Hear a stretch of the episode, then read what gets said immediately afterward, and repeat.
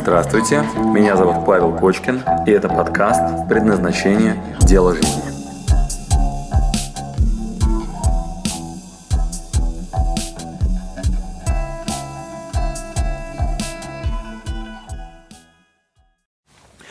Меня зовут Павел Кочкин, и мне, друзья мои, э, уже неоднократно сказали, что, Паша, тебе вообще-то на самом деле достаточно для того, чтобы тебе начали верить, а, просто рассказать личную историю. Я родился в семье э, любящей, но достаточно скромной. У меня папа работал шофером все время, а, там 20 с лишним лет на заводе «Динамо», скорой помощи, там еще что-то, ну, э, потом личным водителем, шофером работал долго.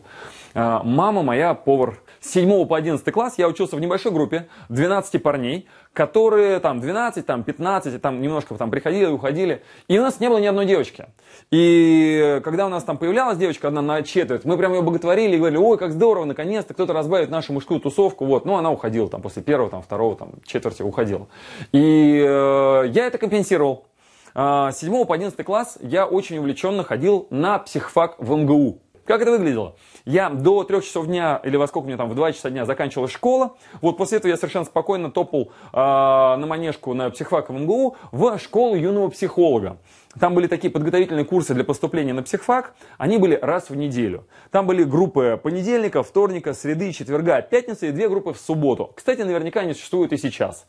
И я, так как у меня в моей физтеховской школе не было девочек вообще, я ходил э, каждый день 5 вечера, как на работу, э, на психфак в МГУ. И у меня было э, 7 групп, э, каждый раз разные девчонки. Соотношение мальчиков к девочкам там было обратное, нежели чем наше на физтехе. Там девочки были э, на потоке в 60 человек, было только 6 мальчиков. Вот, остальное были девочки. И я получал огромное удовольствие, приходя туда, увлекался психологией. Тогда не было интернета. Тогда был э, Фидонет. Это раньше выглядело так. Э, модемы, такой у меня был модем US Robotics, вот и Zixel, вот сначала один, потом другой, вот, которые ночами созванивались, вот, а рассылали почту в Фидо, вот, появлялись ноды, которые дозванивались дальше выше, потом оттуда сверху вниз, все это рассыпалось назад по пентам. Вот я был нодой, вот так называемым узлом таким, э, там 2, 50, 20, слэш 645, который э, под собой мог тоже кого-то брать, и вместо интернета была такая вот сеть Фидо, ночами созванивающиеся по телефону модемы, которые распространяли информацию. Вот. И там была конференция, в которой можно было искать работу. Я в эту конференцию стал писать письма. А, первое письмо, которое я стал писать, молодой гений ищет работу. Я прям писал всем и говорил, вот прям, если вы профессионал, возьмите в подмастерье, готов пиво подносить. Вот, и вот э, это было второе мое письмо, да, что там, возьмите в подмастерье, готов пиво подносить. И вот у меня молодой гений ищет работу, возьмите в подмастерье, готов там э, подносить пиво, только если вы умеете работать. Я рассылаю такого рода письма, искал любое предложение о работе для того, чтобы просто постоять рядом, а, с людьми или там, не знаю, поработать для них, что-нибудь для них простое поделать, те, которые умеют зарабатывать деньги. А, сейчас я, когда рассказываю на бизнес-курсах о том, а, как вообще правильно стартовать бизнес, подниматься выше и так далее, мы рассказываем это как а, курс менторства. Пожалуйста, найдите себе таких людей, к которым вы тянетесь, и рядом с ними, вот еще на Востоке это называют прямая передача. Они вас не учат ничему, вы просто рядом находитесь, наблюдаете за тем, как они себя ведут, что с ними происходит, и у вас прям на подкорку это все откладывается. Вот, я это делал, соответственно, вот, ну, в конце своего 11 класса. И э, откликнулись несколько людей, которые мне говорили, э, да, можешь вот, ну, приходить, поработать вот тут, да, пожалуйста, можешь вот этим заняться. Оказалось, что ну, вот мир достаточно открыт к подмастерье, да, к таким ребятам, которые там с удовольствием придут, будут всем чем угодно помогать. Глаза горят, мне очень хотелось. Э, я тогда знал, что э, прорабатываю примерно 80 страниц технического текста в день. То есть, если мне, например, нужен был какой-нибудь продукт знать, например, Photoshop, я приходил в какой-нибудь книжный магазин, смотрел на книжку, выбирал себе самую такую, прям, как мне казалось, подходящую, смотрел количество страниц, чтобы там воды не было, чтобы она не была слишком большая и слишком маленькая, выбирал себе правильную книжку, которая лучше всего, на мой взгляд, описывала продукт, и вот эти 80 страниц в день я э, смотрел, например, 300 страниц, делил это на 80, вот, получал количество дней и понимал, что я за это количество дней буду точно знать этот продукт. И поэтому на все предложения о работе я сразу говорил, да, все умею. Вот, я прям врал очень смело. Э, мне там перечень там, чего надо знать, вот, я прям везде писал, э, да, да, да, да, да, могу, могу, могу, могу, могу. Вот, зачастую даже не разбираясь с тем, на что я сказал да. А, и а, однажды мне пришло письмо, в котором а, я сказал да на знание HTML, JavaScript, знание PHP, Unix сервера и что-то еще. Вот. И я прям, ну, все это э, прям сказал да, вот, и э, отправил письмо, а предложение было на работу в Германию. Оказалось, это центр международной торговли, а, где действительно меня ждут на там, каком-то высоком этаже. А, удивительная совершенно женщина, которая меня приглашает на работу в компанию Schwingstetter, которая занимается бетономешалками. Вот, я тогда еще не очень понял, почему меня туда приглашают работать. На самом деле оказалось, что это ребята, которые в Германии, в городе Констанц, они хотят параллельный бизнес, они впервые посчитали, вот, ну, им прям показалось, что за интернетом будущее, и они решили сделать спортивный тотализатор, чтобы можно было на скачке делать ставки в онлайне, вот, на всякие разные футбольные матчи и так далее, и ищут сотрудника уже не первого. Вот я был третьим специалистом из России, которого они хотели видеть, который бы в IT хорошо разбирался. И я прохожу вот туда, в этот центр международной торговли, поднимаюсь наверх, вот, и э, мне э, там э, тетя, которая меня принимает, так на меня смотрит, э, видит 16-летнего парня, и э, у нее такое небольшое замешательство. А буквально за э, две минуты, там, ну, какой, за, там, за день, там, наверное, ну, за какое-то время до этого, э, мне сказали, что мне предстоит поговорить с э, руководством.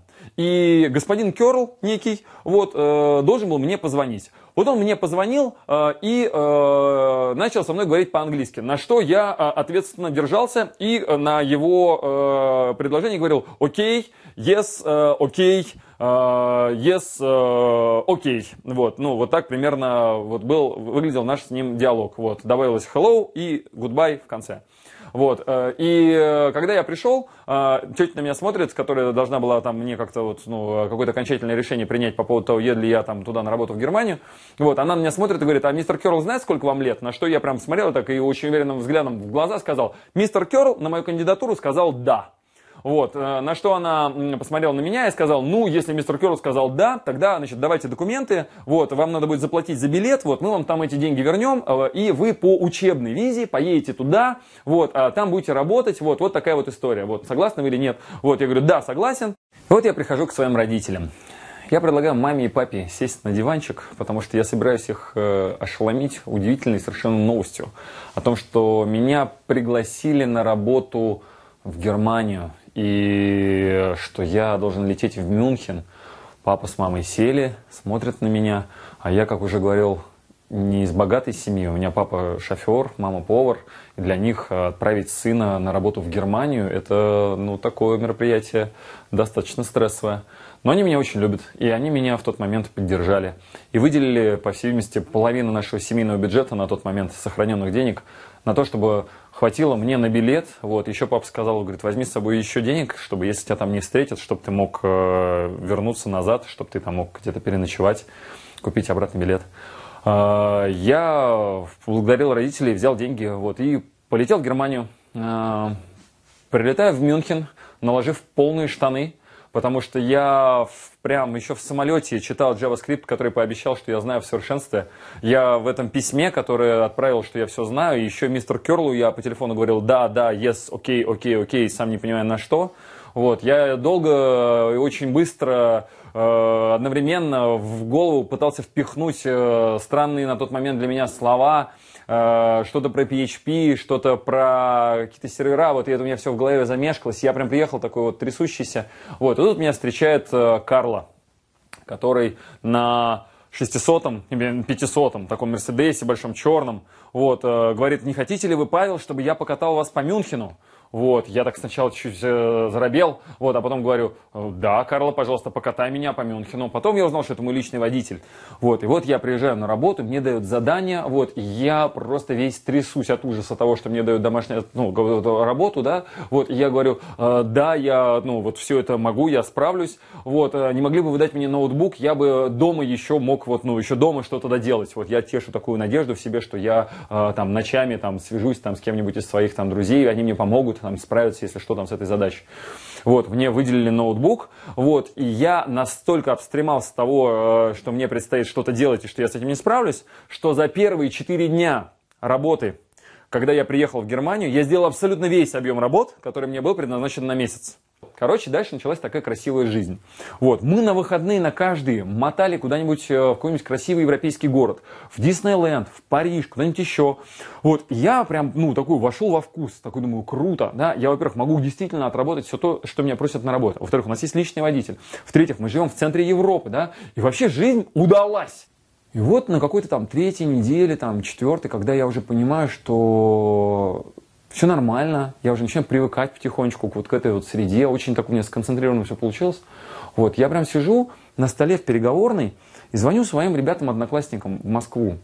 И спрашиваю там их, говорю, слушайте, что делаете там, как дела? Они говорят, ну вот там идем куда-то в футбол играть, вот, идем там, там, не знаю, то-то делать. Вот, я прям сидел на столе в переговорной по этим оплаченным звонкам с России, общался, родителям звонил каждый день. И задал себе тогда впервые вопрос. А, наверное, на этом все. А, просить еще большую зарплату совершенно бессмысленно, она и так уже очень большая. А, как-то еще повышать свою квалификацию, ну, я буду это делать. Вот тебе, пожалуйста, вся карьера нарисована. А, парни, которые пригласили меня на работу, они сами были не готовы к тому, что приедет такой человек, который явно большим потенциалом обладает, чем им надо было. Вот они говорят, мы тебе предложим под тобой, сделаем отдел, сделаем там то-то, то-то, то-то. Вот у них там большой план на меня. Вот, и я прям понимаю, что все, вот, ну, это то, о чем мечтает, э, ну, прям, ну, я тогда считал, что каждый хочет вот уехать в какую-нибудь благополучную страну, непыльную работу, большую зарплату, личного водителя, домик на берегу, там, не знаю, квартиру на берегу озера, на велосипеде, спокойствие и вот, ну, такой вот, ну, размеренный образ жизни. А немцы, они вообще не работают так совершенно, они вот, у них там 18.00, вот сидит такой вот бюргер классический, вот у него вот ну, экран 18.00, вот он прям кнопку Power прям пум, вот нажимает 18.00, выключая свой компьютер. Вне зависимости от того, что он что-нибудь там не доделал, еще что-нибудь. Вот у него прям, ну, живет вот, вот так, 18.00, бум, выключилось. 10.00 он как штык на работе. Они прям живут по расписанию. Так вот, э, в 7 вечера примерно, в 8, город Констанц вымирал напрочь. То есть вот закрылось абсолютно все. Оставалось небольшое количество пабов, где немцы сидели, пили пиво, вот, и ели свои сосиски. И я, катаясь на велике, понимал, что ну вот неужели это то, о чем мечтает весь мир? Вот, ну вот это вот благополучие такое. Вот. И вот у меня была возможность прочувствовать это на себе, причем настолько сильно, что в какой-то момент я засомневался, надо ли мне вообще вот, ну, в этом состоянии находиться. И когда я пришел к э, парням и сказал, вы знаете, я не уверен, что я останусь на второй месяц э, у вас работать.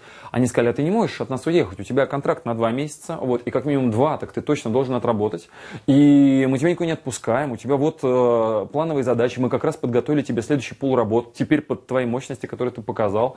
Вот, сейчас мы будем нормально делать, значит, у тебя еще вот это, вот это, вот, они мне начинают рассказывать, то есть, как моя дальше дальнейшая жизнь выглядит. И тут я так за голову хватаюсь понимаю, э, с ума сойти, э, вот тебе, пожалуйста, на, то есть, знаете, говорят, у, у мечты есть такое опасное свойство, она может сбыться. Вот эта история, которую, о которой вы мечтаете, вот эта вот страна какая-нибудь, где вы будете вот, там, ну, много денег зарабатывать и так далее, вот она может сбыться. И вот когда это происходит, знаете, такая мечта еще бывает там на под пальму уехать жить, там, и вот когда на самом деле под пальму уезжаешь жить, да, то очень быстро понимаешь, что ну, не готов к этому. Вот я столкнулся с этой ситуацией. Спасибо, что дослушали до конца. С вами был Павел Кочкин. Если вам понравился этот подкаст, пожалуйста, скажите об этом мне. Нажмите лайк. Пусть будет видно и другим, какие подкасты хороши. Услышимся через неделю. Пока.